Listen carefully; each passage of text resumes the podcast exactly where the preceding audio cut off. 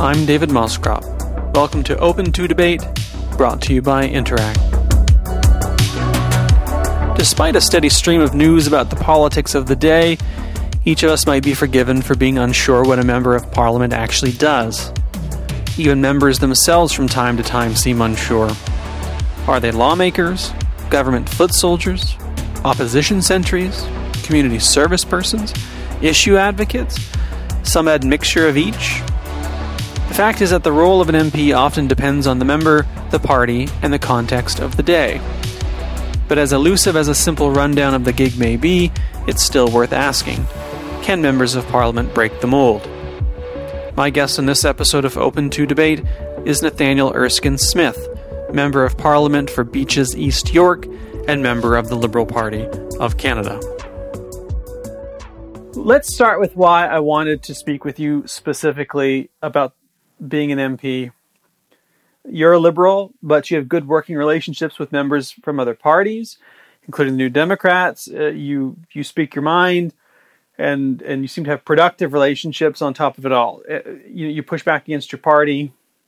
Often that, that's seen as a novelty in our system. But I'm curious what your overarching philosophy of the job is, how you approach it, how you approach being an MP, how you approach life inside the House, what does the duty entail, uh, how do you conceive of it? All easy questions. 15 seconds, go. yeah, exactly. Yeah, it's question period. Now, I suppose I studied politics and political philosophy for a long time before then practicing law and then throwing my hat in the ring for a nomination and being lucky to serve Beaches East York, where I grew up and live with my family. So I suppose there are a number of competing considerations when you think through how you're going to approach a particular vote or approach a particular issue. Obviously, your constituents' views matter, the evidence matters, and then your own conscience matters. And the political party which you represent matters too, in the sense that you're a member of a party because you might not agree with everything that was put into a platform because those are very large documents and with many different inputs, but you agree with the overall philosophy and the values. And so when you get down to making a decision, there are there was a commitment by now Prime Minister Trudeau when he was running for Liberal leader, and it was a commitment that was appealing to me, which was to empower parliamentarians. That we have too long seen this top down form of government here in Canada, where the executive makes the decisions and parliamentarians are seen as secondary and there to support the executive. And he committed to freer votes in the House of Commons, which meant there would be whipped votes, or the expectation would be that you would vote with the party in government if they were platform promises. That makes sense. You knock on doors, you make promises, you should adhere to those promises, a matter of honesty and trust. To, as it relates to human rights or charter rights considerations, that you're not going to vote against uh, a matter, you know, you're not going to support a bill that would be contrary to the charter, or three confidence matters, including budget matters. And you know, if you're going to walk away from a budget issue or you're going to vote against the government as, as relates to confidence, then you, ought to find a different party or you ought to find a different job. And so those are the three categories where there's an expectation of alignment. And beyond that then the ex, you know the understanding is there's a lot of freedom.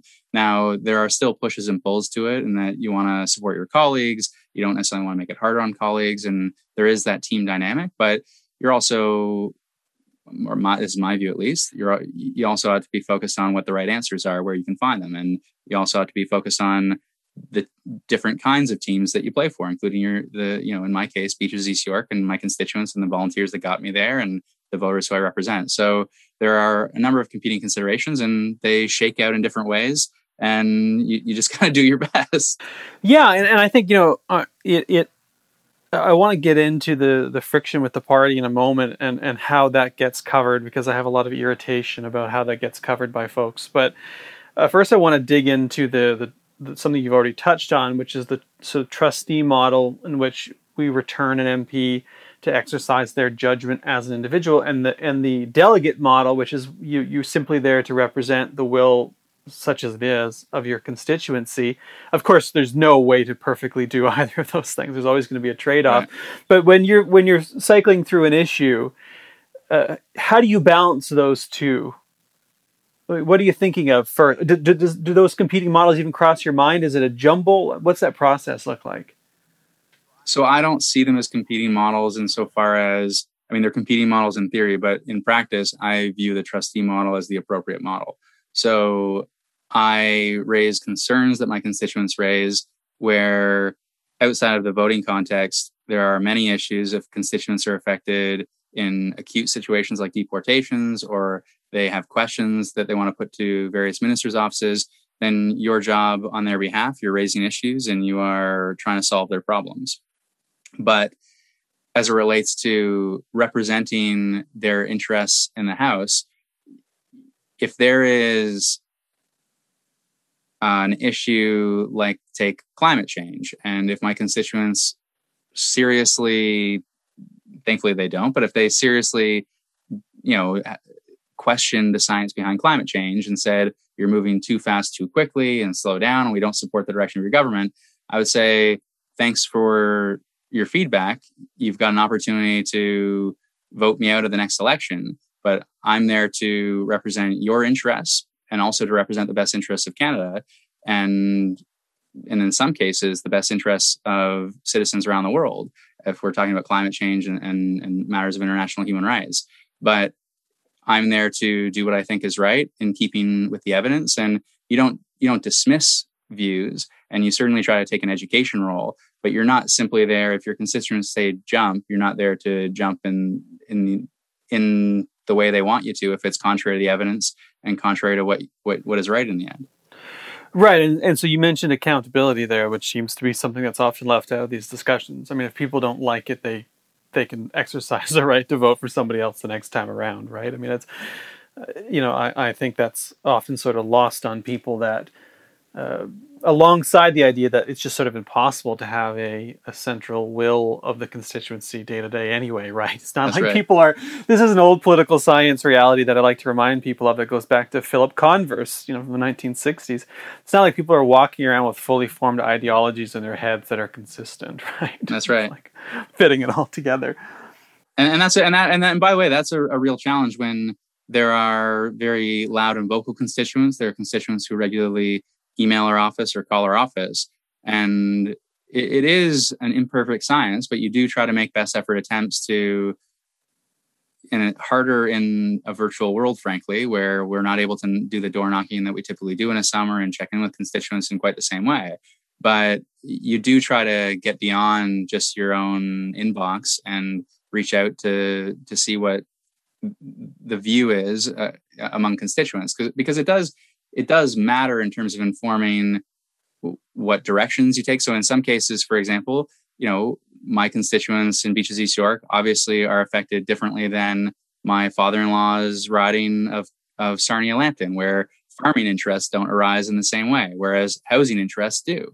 And so that there there are issues that will end up ultimately I will be an advocate for because constituents have brought them to my attention. But if we're talking about as votes arise, I think then constituents help inform one's decision, but they don't determine one's decision. And and you're right on the accountability front, insofar as and we should, as politicians, feel more comfortable losing elections. I think because I, I worry sometimes, and I felt this way about the Harper government, but but I do worry more broadly about politics that we we in politics make decisions and make promises in order to win elections, and we don't have ideas that we want to deliver on and win elections to pursue those ideas, right? We kind of get it backwards sometimes. Yeah, yeah, I think that's right. And uh, you know, on top of it, I mean, I, I, want to briefly go back to this this sort of contact with the constituents point. Uh, you know, I haven't door knocked in a long time, and probably never will door knock again. Uh, what I did, uh, it was for for liberals. It was for Peter Adams and for Jeff Leal provincially, way back in the day when I was a a young liberal in Peterborough. But uh, you know, it was fascinating to see that process of engagement, and then also the process of engagement through town halls. And one of the things I took away years later was that it's they're not really representative processes, right? I mean, they they certainly do serve a certain kind of function, but when you're at a town hall, especially, it's not exactly like you're guaranteed a representative sample of the of the population. And plus, you know, there are certain people, as you sort of suggested, who are more outspoken than others, and there's a risk there, I think, that you get uh, a, sort of disproportionate uh, t- sense of, of what's what based on who's speaking out. And I wonder if when you're when you're considering issues, I mean, is that something you're consciously thinking of? Of you know, that there's a risk that those who are the loudest seem to stand out as the most representative of the community, even though they may not be. Hmm. I mean, you are cognizant of not necessarily just reacting to 10 emails and and to reacting to a, a small but vocal constituency potentially.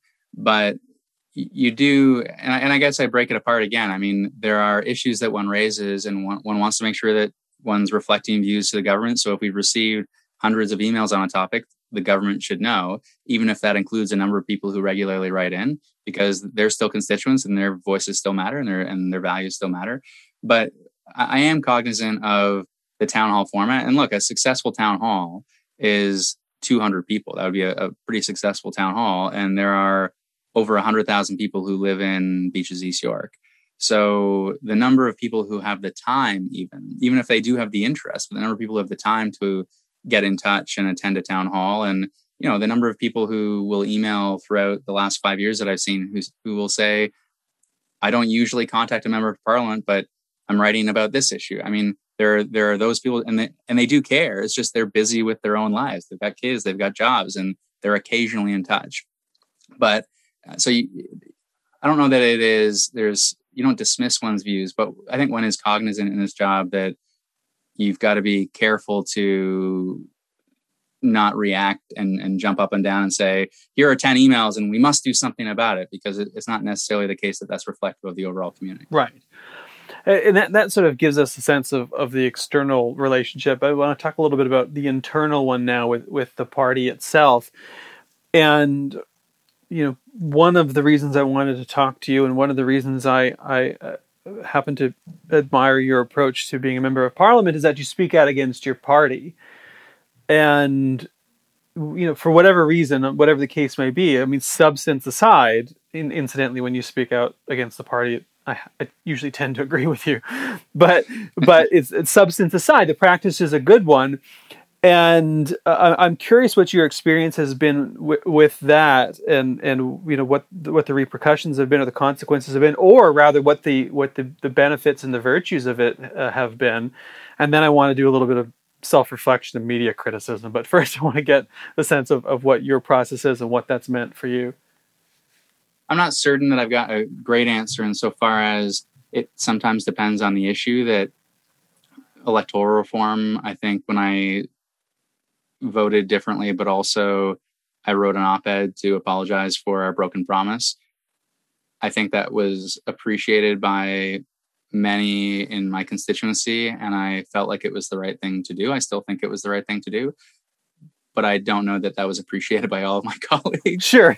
I, uh, in, in other cases, I will have voted differently and they would shrug their shoulders because it didn't impact them in their own ridings and they didn't have constituents coming to them and saying, why don't you vote differently? We see someone else voting differently, right? And so I think that's what I'm most sensitive to at times. It, it doesn't mean that I'm going to change how I vote, but it it I am sensitive to the fact that my decisions and my voting decisions in particular can impact colleagues and their colleagues that I care for and that I I am friendly with and that I'm aligned with and I want to work together with. So one's cognizant of, of that. And then in terms of repercussion, I mean, I've spent a lot of time in the past parliament in particular on the couch of the whip. you know I mean? Like, a, like it's not like a, it's not an abnormal interaction starting from 2015, but it's increasingly less normal in that initially I think there was this what's what's Nate doing? Is it because we didn't support his animal bill? And what's you know who does what is it? What, why does why is he doing this? And I think over time, it's just one of those questions of if I've just met you and you act in a particular way, and I, I don't really know what to expect, and I do I judge you based upon that one particular interaction that we've had? Okay, fine. But now I've known you for five years, and I've seen a much broader set of your advocacy and you voted largely with us, sometimes differently when you've voted differently and stood differently on different issues. You haven't sought to tear us down. And overall, when you look at that team dynamic, I hope that I have been a team player in my own way even though I've disagreed at times. And so I, I uh, it's it gets easier, right? And, and you and you carve out that space, and they understand where you're coming from. You're upfront with them when you're when you're going to disagree. That you say, "Here's what I'm going to do, and here's why." And you, I think communication on, on those lines is really important with the whip's office in, in advance. But I, I, don't get the same hard time that I used to get, and it, it's increasingly easier. And I've certainly heard from colleagues who have, even though they might not have agreed with me in particular instances, have said, thank you for doing what you're doing because it certainly makes it easier for when an issue arises where I want to do the same thing. And I, and I don't want to pretend that I'm the only one. I mean, Wayne Long's disagreed on any number of issues, but there are any number of colleagues of mine who may not do it as often, but they certainly pick their issues that they really care about and, and they stand up and they're vocal about it. Do you think the, the, the reaction from the whip's office and from the leader's office would be different if there were 30 MPs doing that? Potentially. I mean, I wonder if there's this sort of idea that you know that it's okay for a few folks to to to do that, but we, if too many people are doing it, then we're in trouble. And and I wonder. I mean, this doesn't this isn't just a problem within with the liberal, but this is a, a, a Canadian democracy problem this, that we see across parties, right? I mean, it. Um, you know, I mean, we're watching the Greens right now. Potentially, they would. I mean, we do see in other Westminster systems more parliamentarians willing to be critical of their own parties and their own governments and to vote differently. And so clearly, those Westminster systems haven't fallen into in complete and total disarray because of it. So I, I think there is more space in the Canadian context to allow for that than just a handful. I would also say, again, it depends on the issue. And so far as if we're talking about a key priority of the government and or an issue that really matters to the government and a critical mass of liberal MPs is doing something different than what the expectation is and and what we ran on or then obviously there are real challenges. If on the other hand and we see some examples there was a piece of legislation in the last parliament relating to genetic discrimination. Then minister wilson raybould made her case and caucus disagreed and we voted to pass it. And I don't think any of us regret that decision, and I don't think our democracy is worse for it. So uh, I, I think there are there's certainly ample space and capacity in our system to allow for more disagreement. I want to dig into that a little bit deeper in a moment, especially with caucus, because I think a lot of the disagreement happens there, and we don't always recognize that externally. Because you know, just that because it doesn't happen publicly doesn't mean it's not happening. But I want to first get into the media coverage of when MPs disagree with their party publicly. I think politicians get, on balance, a pretty reasonable treatment from the Canadian media, often not harsh enough. I, am often I think they're a little too close, but it, it when when MPs do, you know, buck the trends, buck the norm, push back, the media coverage of the process is often melodramatic in a way that I find distasteful and unproductive because it becomes a process story about the drama of disagreement rather than us saying, okay, here's why an MP is breaking on the issue and here's why we ought to think about it differently. And you know, I'm curious, you know, when, when you break with the party or when you disagree publicly or, or your colleagues, have you found that, um, you know, that folks are chasing the process story or the substance story? I think um, certainly early days it was probably more process and and maybe even more recently it remains process. Although i think in fairness more recent coverage when i've seen it has not been to highlight some division but to say just as you're saying we should normalize this and it shouldn't be such a big deal. And so i think there is maybe an increasing reflection across the media landscape that it's not such a big deal. And and frankly i think the fault lies in all quarters insofar as if it was if it wasn't so rare it wouldn't be covered as a news story at all. And so it's incumbent on us in parliament to make sure it's it's more common. And i, I you know it, it has been more substance focused in in i can recall uh, media interviews on the motion related to the treatment of the Uyghurs and whether it amounted to genocide. And I, I was asked about the substance of that, uh, and not only about the you know how I'm disagreeing with the party and why I disagree with the party, etc. Yeah, I mean, I, I, think that I think that's a critical point. That the more it happens, the less it becomes a story. And and I just, you know, this isn't. It, it bothers me a great deal, which is why I wanted to touch on it because I think we we sort of we say as you know in the media that we want one thing. We want mps to speak their mind. We want them to be free. And when they do we turn it into a melodrama that disincentivizes that behavior. And I, am so uh, it's something i as someone who covers this stuff like to point out to my colleagues and to the public at large because also the state of media criticism in this country is pretty weak. Where you know it's it's not uh, it is not exactly uh, as robust as it as it might be. But i you know that that's a structural problem, and I want to dig now into to the deeper structural problems of, of Canadian democracy and MP independence.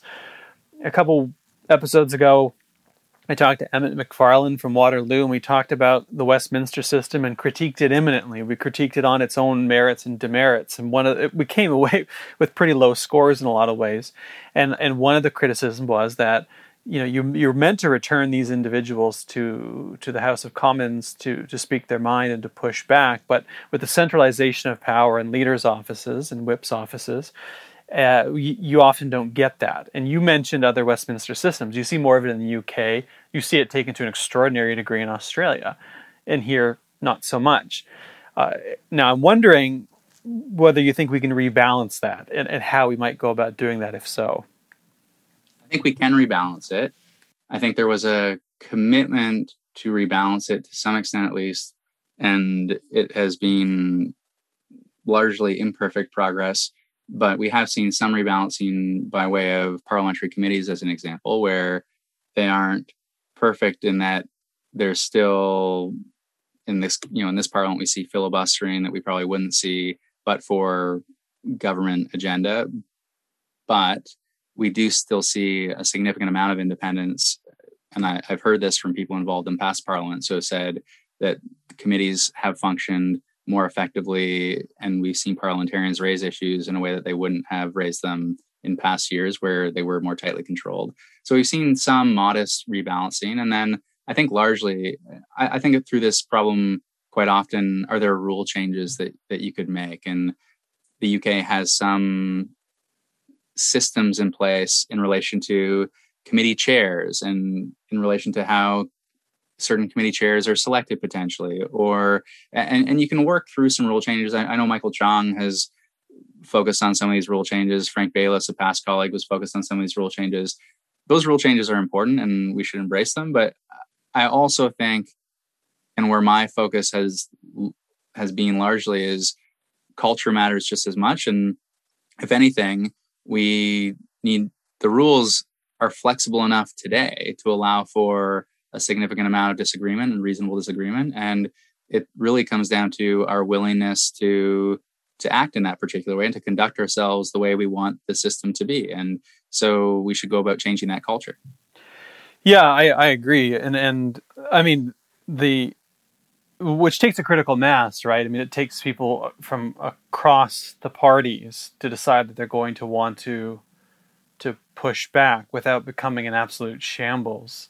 You know, I mean, the, the state of the Green Party is a bit of an example of that. Is that if if it looks like things are disintegrating, then it's not going to incentivize that culture because it's going to just be covered as an utter mess, and no one's going to want to go anywhere near it, right? I mean, it's. I think yeah. So that the way we go about disagreeing matters a great deal to the sustainability of the parties which we which we represent and to the sustainability of the culture we want to create.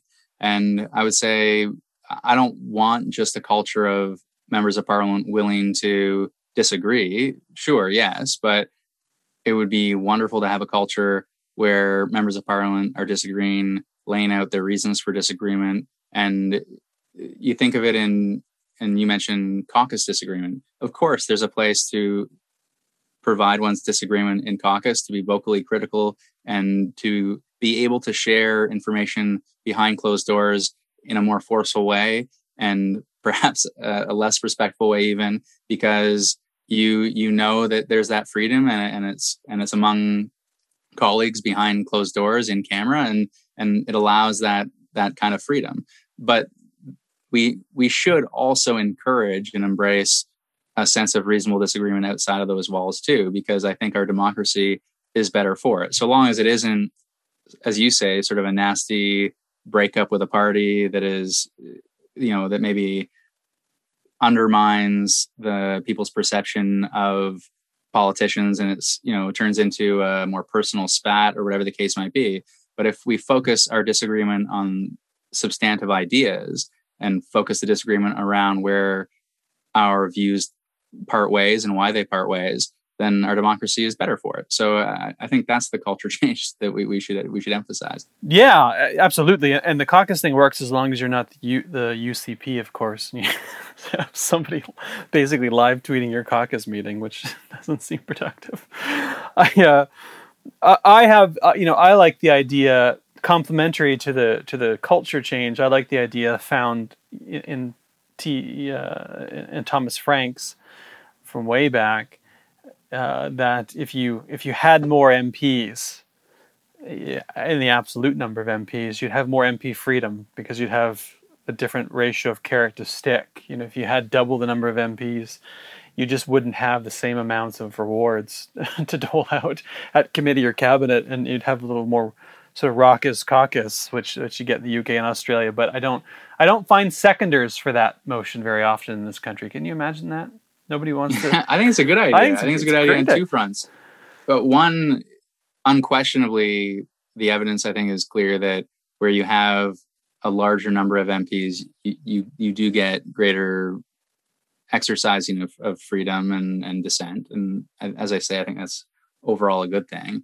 And we in Canada could could could allow for a larger number of MPs if we change our voting system. Right. So, so that I mean, you almost you know almost of necessity you need to increase the number of MPs if you were looking to change your voting system to something like MMP, for example. So you you could get away with both, and both would be good.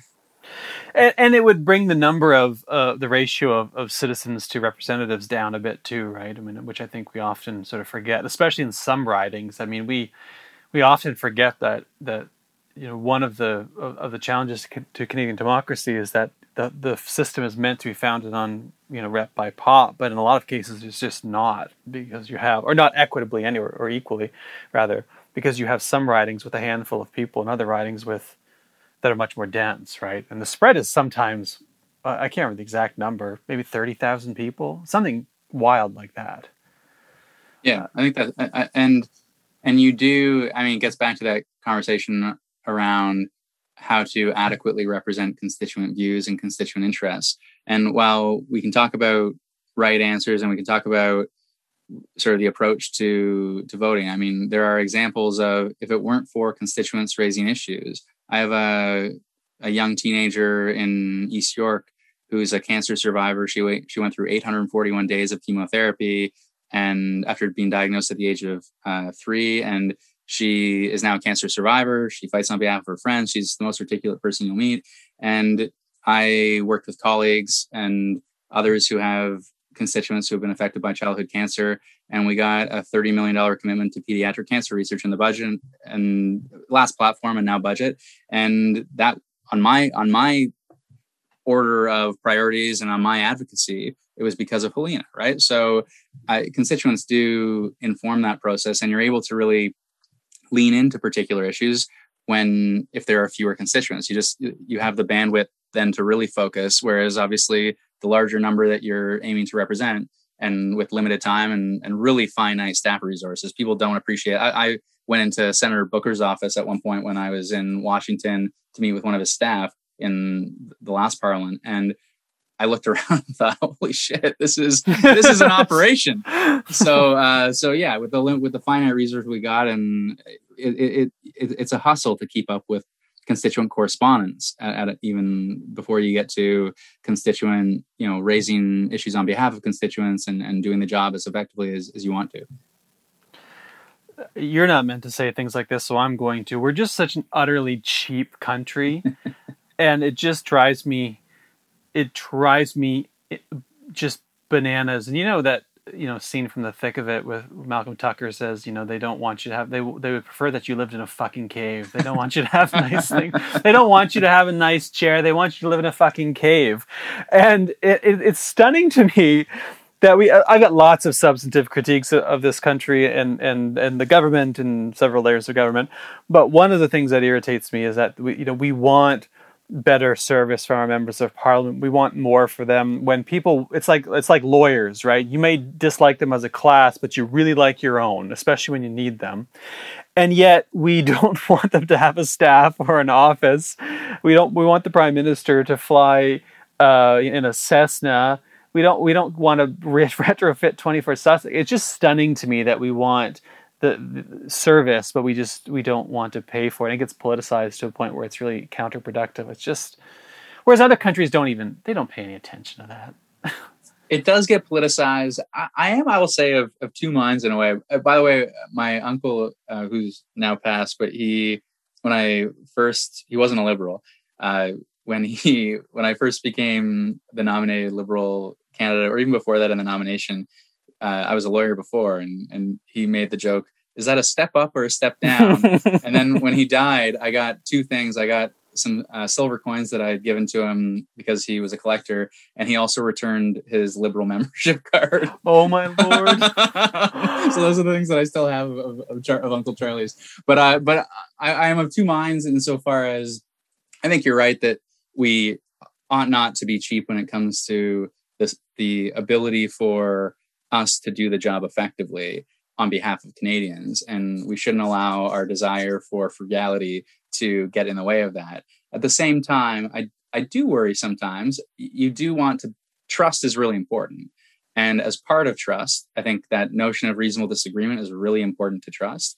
I think honesty in politics is really important to trust, and following through on promises is really important. But equally, you don't want the political class to be perceived as disconnected, as elitist, and as not not in any way connected to the lives of you know the people I went to high school with, the people I I worked with when I was working in restaurants, getting through university. I mean, you, you don't want the political class to be disconnected from the realities of so many Canadians, and so there is a there is probably some balance to be struck there between making sure the resources are there for parliamentarians to be as effective as possible, but also making sure that we are also uh, we, we don't become disconnected and, and there isn't this sense of well we are we are a different breed and we're deserving of, particular entitlements.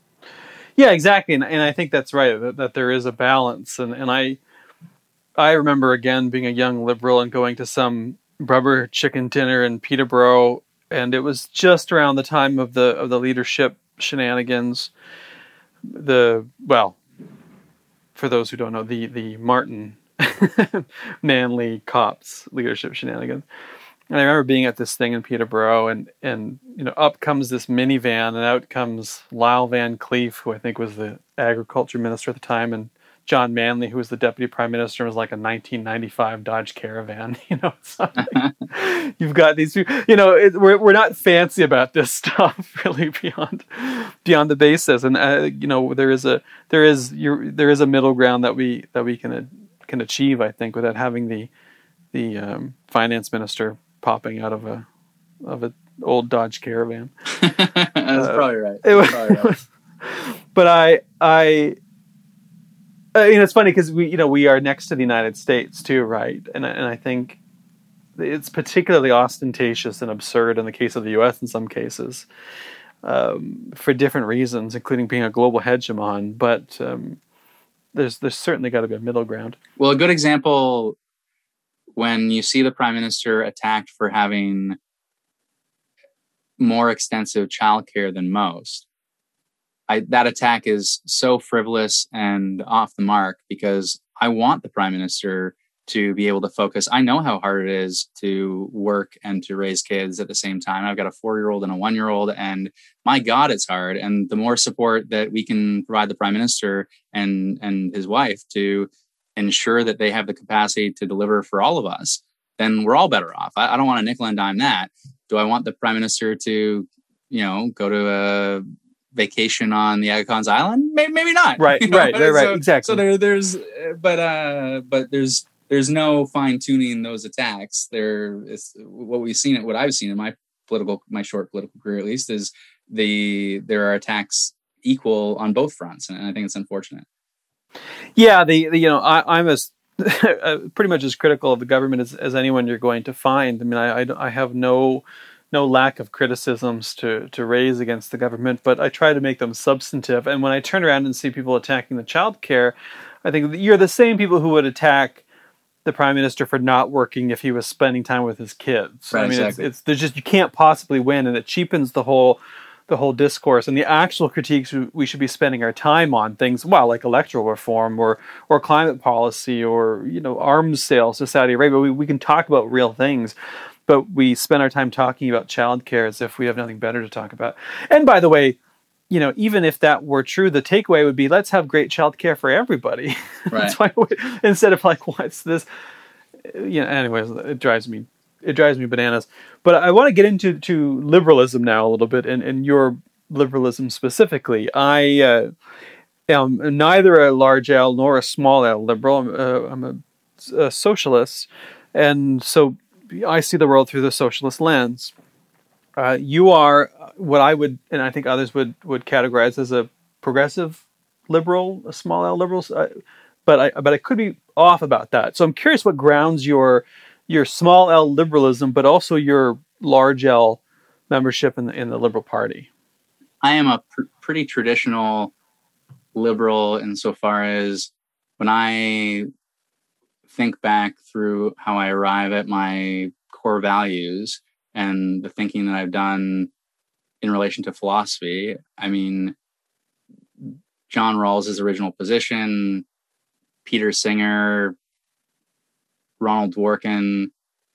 There are thinkers who are in, the liberal tradition that I have latched onto and that I certainly read in, you know, one's formative years as one's thinking through some of these, you know, what are my values and, uh, and, and what do I believe? And so I would say there are pretty core ideas of, and maybe what pushes me in a more progressive direction at times is pretty core ideas of ensuring that there is a minimum standard of living for everyone and that that should be one of the we're not i don't think sort of the same for everyone and we should this notion of every billionaire is a failure which i'm i'd be interested in talking to you about because i i think you hold this view but I, but I, do. I am more of the view that i care about inequality i care about that billionaire being a policy failure because there are so many people without. And we need to make sure that we are providing for those who have the least. We need, we need to make sure that our policies are fair and just, but we ought not to be tearing people down. That in of itself doesn't doesn't strike me as a as a useful policy unless it's to tax people to pay because to pay for public goods because frankly right now as it stands and I, and I think this is as it stands, there are many people in our society that, that frankly don't have enough to get by. And, and that's obvious, an obvious political challenge in a country as wealthy as Canada. So uh, I, I don't know, I, I could probably ramble on even longer, but I would say on the big L that when I look to one, the history of the Liberal Party and, you know, whether it is Pierre Trudeau and the Charter or whether it's Lester B. Pearson, there are certainly leaders throughout the Liberal Party's history that I look to and say I think they they are politicians that I would look up to. And when I look at the role that the Liberal Party plays in Canadian history, insofar as we're it's a party that is able to govern with a big tent approach so that there is space to push the party in into the directions that I care about, where it's not as focused on those issues yet when and then when when Trudeau came along and said, I want generational change, I want freer votes and, and I want to empower parliamentarians, I want more grassroots politics, so open nominations. All of that spoke to me as someone who cares about democracy a great deal. And so I thought, what's the worst thing that can happen? I'll throw my name in the nomination. And then 13 months later, I was lucky to be nominated and away we go how have you found that to to have uh, played out in the in the in the. Geez, how long has it been now? Seven years since 2015. Time time is a flat circle. Sort of losing, I, I, you know, because I, I everybody runs on sort of renewal and change, and then they they begin to govern, and then it's sort of it becomes uh, this sort of challenge to balance that uh, with with the dictates of the office. I actually, you know, I, I think I get a lot of flack from folks on the left for this because I genuinely look at a lot of politicians who offer democratic renewal promises uh, less cynically than they do. I actually believe that a lot of these folks believe in this stuff, then get into the job and then say, no way, not a chance. Uh, because if we do that, we're going to get pummeled. And I think back, you know, this was true of Pierre Trudeau who came in, in in, the 1960s looking for participatory democracy and centralized the PMO in a way that has has done great harm to democracy. You know, Preston Manning, bless his heart, certainly tried in the 1980s and 90s, and the Chrétien government sort of raked him over the coals for it ultimately. Uh, Anne McLellan speaks, I, I, think, warmly, if I recall, of, of, of getting questions in advance from from uh, the Reform Party. But then of course that didn't do the reform party any good. So i'm wondering how you've what that experience has been from you know 2015 to 2021 whether or not those changes have been sufficient. I guess it depends upon the issues that one focuses on. So if i look to some of the reasons that i got involved and i look to poverty reduction as an example then i think the canada child benefit has been significant i have seen over time significant progress towards not a full on basic income yet, but we are seeing improvements to a benefit for the working poor that I've really been focused on since 2016. And incrementally, I've seen it expand from it wasn't automatic, now it's automatic. It was a 1.2 billion benefit when we got into office. It's now going to be an almost $4 billion benefit after this uh, this budget cycle. So you know, you, you, see improvements there, improvements to GIS for seniors. When you look at climate action, there's an area where are we where we need to be yet? No, but we are we have moved incredibly quickly and I would say we made really meaningful progress in a way that I, don't think most Canadians appreciate, frankly, when you when you look at the raw numbers of when we took office, projected 2030 emissions were 815 megatons. And if you if all policies hold and the budget is followed through on and we're able to maintain government through the next election, whenever it might be, absent any additional action, we're looking at under 500 megatons. So we're looking at, again, significant reductions heading into 2030. And again, more needs to be done. And the, that's not to say the pressure shouldn't, should relent, but there's been really significant progress. On the democracy file, I would not point to really significant progress in some ways, in that I think the committee changes have been important.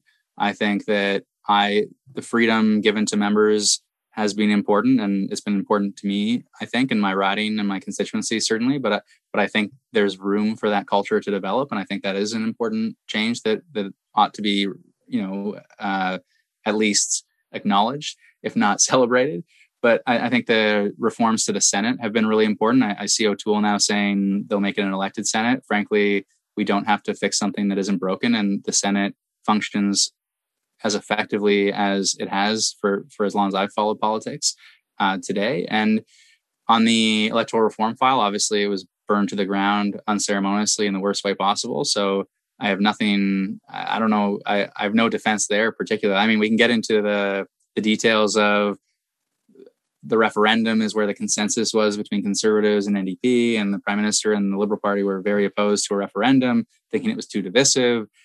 I kind of throw up my hands and say we could have easily had a referendum at the same time as the last election. It wouldn't have been overly complicated. It wouldn't have been expensive.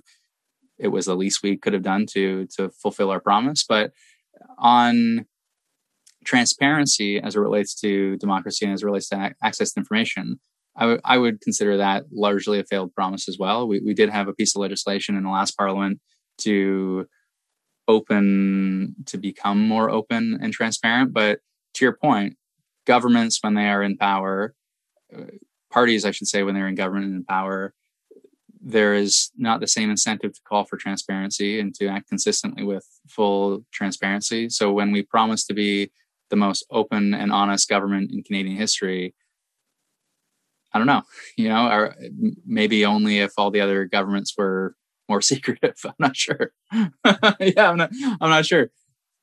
There, there, there have been obviously initiatives in relation to access to information, as I say, and there have been initiatives to become more open by default. But I, I don't think it has been. I, I don't think that's. I'm not going to knock on doors in the next election and say what a success that has been. Uh, you know, I, I, don't think there's been as meaningful progress on that file as we've seen in other cases, and and even where we get the criticism, I, I think there's right rightful criticism as, as relates to climate action, and rightful criticism as it relates to reconciliation, and rightful criticism that we haven't done enough on ending homelessness and more. But we've made uh, you know we've made meaningful progress on all of those files. I don't know that I would pat ourselves on the back in quite the same way for for access to information reform. No, I, I, was going. I was going to bring up access to information. It's not something I do as part of uh, of my job, but um, my colleagues and friends certainly do, and I don't think there's uh, a lot of praise. No, there's not. It, look, it, on that file, it, it's fundamentally broken, right? Yeah, on, and on that file, the people we should care about the most are journalists because we should be facilitating that kind of transparency and accountability as much as possible.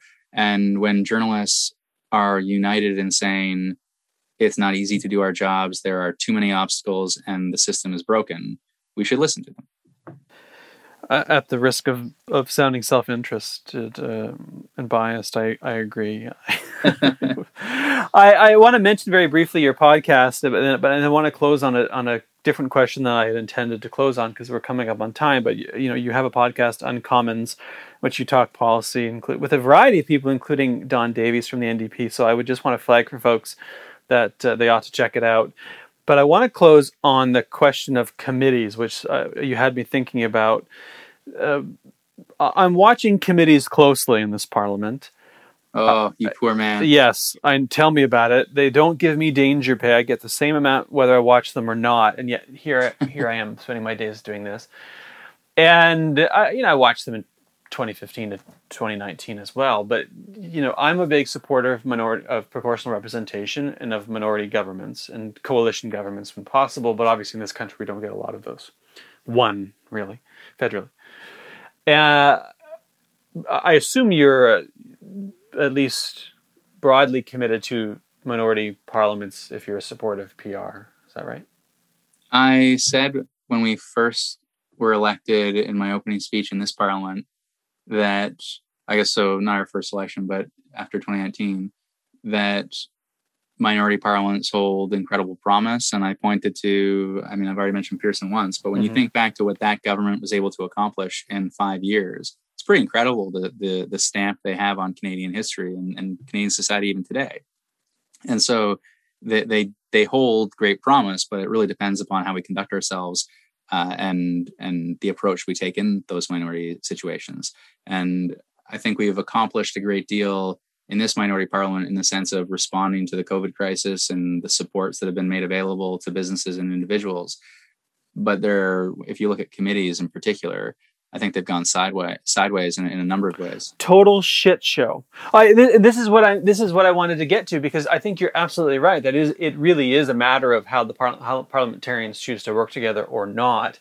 And and one of the things I watched, the, you know, the development of of legislation around COVID and, and the NDP's input into the emergency responses, and thought, okay, good. This is how this is supposed to work. We have meaningful changes that are coming uh, from this, and that is good for the country. Then I turn to committees and see not just a bunch of nonsense from across the board, including on the government side, but the Americanization of committees as if they're designed to be investigatory bodies, uh, and, and the torquing of committees. And I worry that this is going to become the new norm when we have minority parliaments, that, that people are going to try to hijack committees uh, to to disrupt the process, and it's going to undermine the whole value of a minority parliament. I'm curious from from as a government side MP if you've seen what your perspective is on on the committee process under the current minority parliament. Hmm. I've seen it work. I, we had, and while committees are not best placed for investigatory purposes at all times, they do, they can shine an important light on particular malpractice and they can also bring an important public accountability role. And and so when we saw the national grocers all conveniently cancel pandemic pay around the same time we hauled in the CEOs of those national grocers. And it wasn't just me giving them a hard time. It was members from all parties giving them a hard time. And we were united in that. And that's when committees really function effectively i would say is when there is that sort of unity of purpose that that transcends partisan politics. And in the last parliament i had a similar experience working with charlie angus from the ndp working with bob zimmer and peter kent from the conservatives as we went down this rabbit hole of cambridge analytica and had facebook before us and had the little canadian company that was affiliated with uh, um, Cambridge Analytica before us on a number of occasions as well. And so we were able to do not investigatory work because ultimately the privacy commissioner was able to do a deeper dive, but we were able to bring, I think, greater public scrutiny to the issue and work across party lines to raise the profile of the need to update our privacy laws and to ensure that our laws reflect reality where Canadians and people around the world increasingly live their lives online. And so we need new rules and and new platform governance. And so uh, I, committees can function really effectively when you get that buy-in. But where the marching orders are attack or the marching orders are defend at all costs, either way, then the system breaks down. And so I think you saw that with the we charity issue as an example. Yes, there there was reason for public scrutiny. Yes, there was reason to ask really hard questions for a particular amount of time and then that time passed and those questions continued and the flailing about continued and the politicization of the issue continued and uh, it, it wasn't proportionate to the matter at hand and i think it got in the way of committees doing their job and we're all humans so what happens is bridges get burnt and it's really hard to restore that sense of cooperation and purpose when you have some of these really destructive, uh, you know, um, really destructive issues come before committee or where certain members or certain parties really push it beyond what, what's reasonable. And and drag staff into it right? I mean i think this is a not just a problem with the with the minority parliament and, this particular uh, parliament. It's a problem of, of declining ministerial accountability and responsibility where we just don't properly hold ministers to account, but now you get staff dragged in front of these committees for, for a bit of a show in ways that I don't think are particularly productive. Even though I invite the scrutiny of the government, I'm all for it. But I, I worry that it takes some of the heat off the ministers and, and the prime minister and starts to put it on staffers. Yeah, I think that's a fair point. I, I haven't turned my mind too much to what staff have attended. I've not had to my recollection, staff attend before my committee, so I haven't I haven't turned my attention too closely to that. But the I think you're right, and I think you are right. Also, we don't have a culture when we when we think of culture when we think of our Westminster systems and we think of empowering parliamentarians. Well, we could also take a deeper dive into how our cabinets function, and we are, and this is almost certainly because of the proximity to the United States and just the impact of their politics on ours. But we don't have the same sense of ministerial responsibility because so much of the blame lands on the prime minister when in many cases what we would want to see i think is more development of power across cabinet that cabinet ministers have particular responsibilities and therefore, when they fail in those responsibilities, it's the minister that ultimately is responsible. The minister may well change, and the government is not affected in quite the same way. Whereas any scandal in Canadian politics, regardless of the minister, ultimately lands squarely in the lap of the prime minister, and that becomes the focal point. Right. Yeah. And of course, it, it rarely results in anything productive. I, I just you know, I want accountability and scrutiny as much as, as anybody, but I, I would just I wish we could do it in a more productive way. But that's a that's a different issue. That that brings us to time. I could I could talk about this for I, I could go full Castro and just talk about this for 14 hours in a row without blinking or or taking a sip of water. But yeah, it's going to turn into a four-hour podcast series. but it's just going to be, you know, Joe Rogan. We'll start just riffing on science and making nonsense up as we go. Uh, millions of people will like. I, uh, I, I have no I have no cannabis near me. I I um uh, so I can't go for the four hours. I I uh, it was my birthday yesterday and my wife got me a number of uh, beverages um, that I, I, moved away from smoking and now consume beverages largely instead. And uh, my son helped me with like the opening of the gifts, and he he sees the beverages, but uh, I don't use the language of cannabis around him, so he thinks it. Uh, for whatever reason, this is what I landed on, but they're he he knows of them as Canada beverages. so he's like, "Oh, Canada beverages," and I was like, "Yes, yes, son, that's what they are." oh, that that is that is glorious. I I eased into our conversation today. This this may not this may or may not shock listeners, but I eased into our conversation today with a couple of hours of Borderlands Three with a friend of mine uh, who lives in Spain, and a couple of, uh, of Great Lakes Brewery beers. We don't do uh, this podcast is very generously sponsored by Interact. We don't have any other uh, sponsors, but I constantly plug beer companies without thinking about it. but I uh, t- today was a uh, a pompous ass English ale day for me, which I think people will find uh, absolutely fitting. But that's very nice. I, my my drink of choice is uh, the lemon soda water Houseplant. Oh, what is? Yeah, I put a. It's uh, it's just completely inoffensive cannabis beverage. It's just like drinking soda water. It's two and a half milligrams, so it, you know it doesn't uh, doesn't make me pass out and and feel like I'm in undergrad, and it's just nice. Well, that that's a perfect note to end on. I think that is that is the ideal way to call time on, on what's been a very interesting, productive uh, discussion. So, first of all, thank you very much for, for joining me here today. Yeah, thanks for having me. And as always, my thanks to Mira Ahmad, Carolyn Smith, and Aaron Reynolds, each of whom makes the podcast not only possible, but far better than it would be. They're doing the real work behind the scenes to make this podcast um, great and possible, and I thank them always. And to each and every one of you, wherever you may be, whatever you may be doing, I hope in the latter air, uh, days of the pandemic you're hanging in there as best as possible. If you happen to have a Pfizer hookup, give me a call. I want out of this. And otherwise, we'll see you here in a couple of weeks.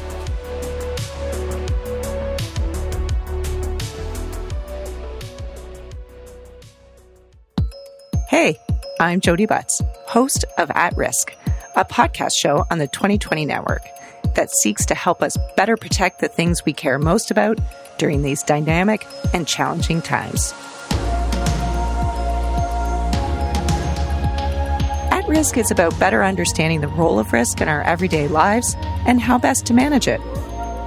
I speak with interesting Canadians like astronaut Colonel Chris Hadfield, Olympian Hayley Wickenheiser, entrepreneur Tarek Haddad, and Canada's 18th Prime Minister, the Right Honourable Brian Mulroney. Do you really care about something if you're not thinking about how you could lose it? You can find At Risk on your favorite podcast app or on the 2020 network. Thanks for listening.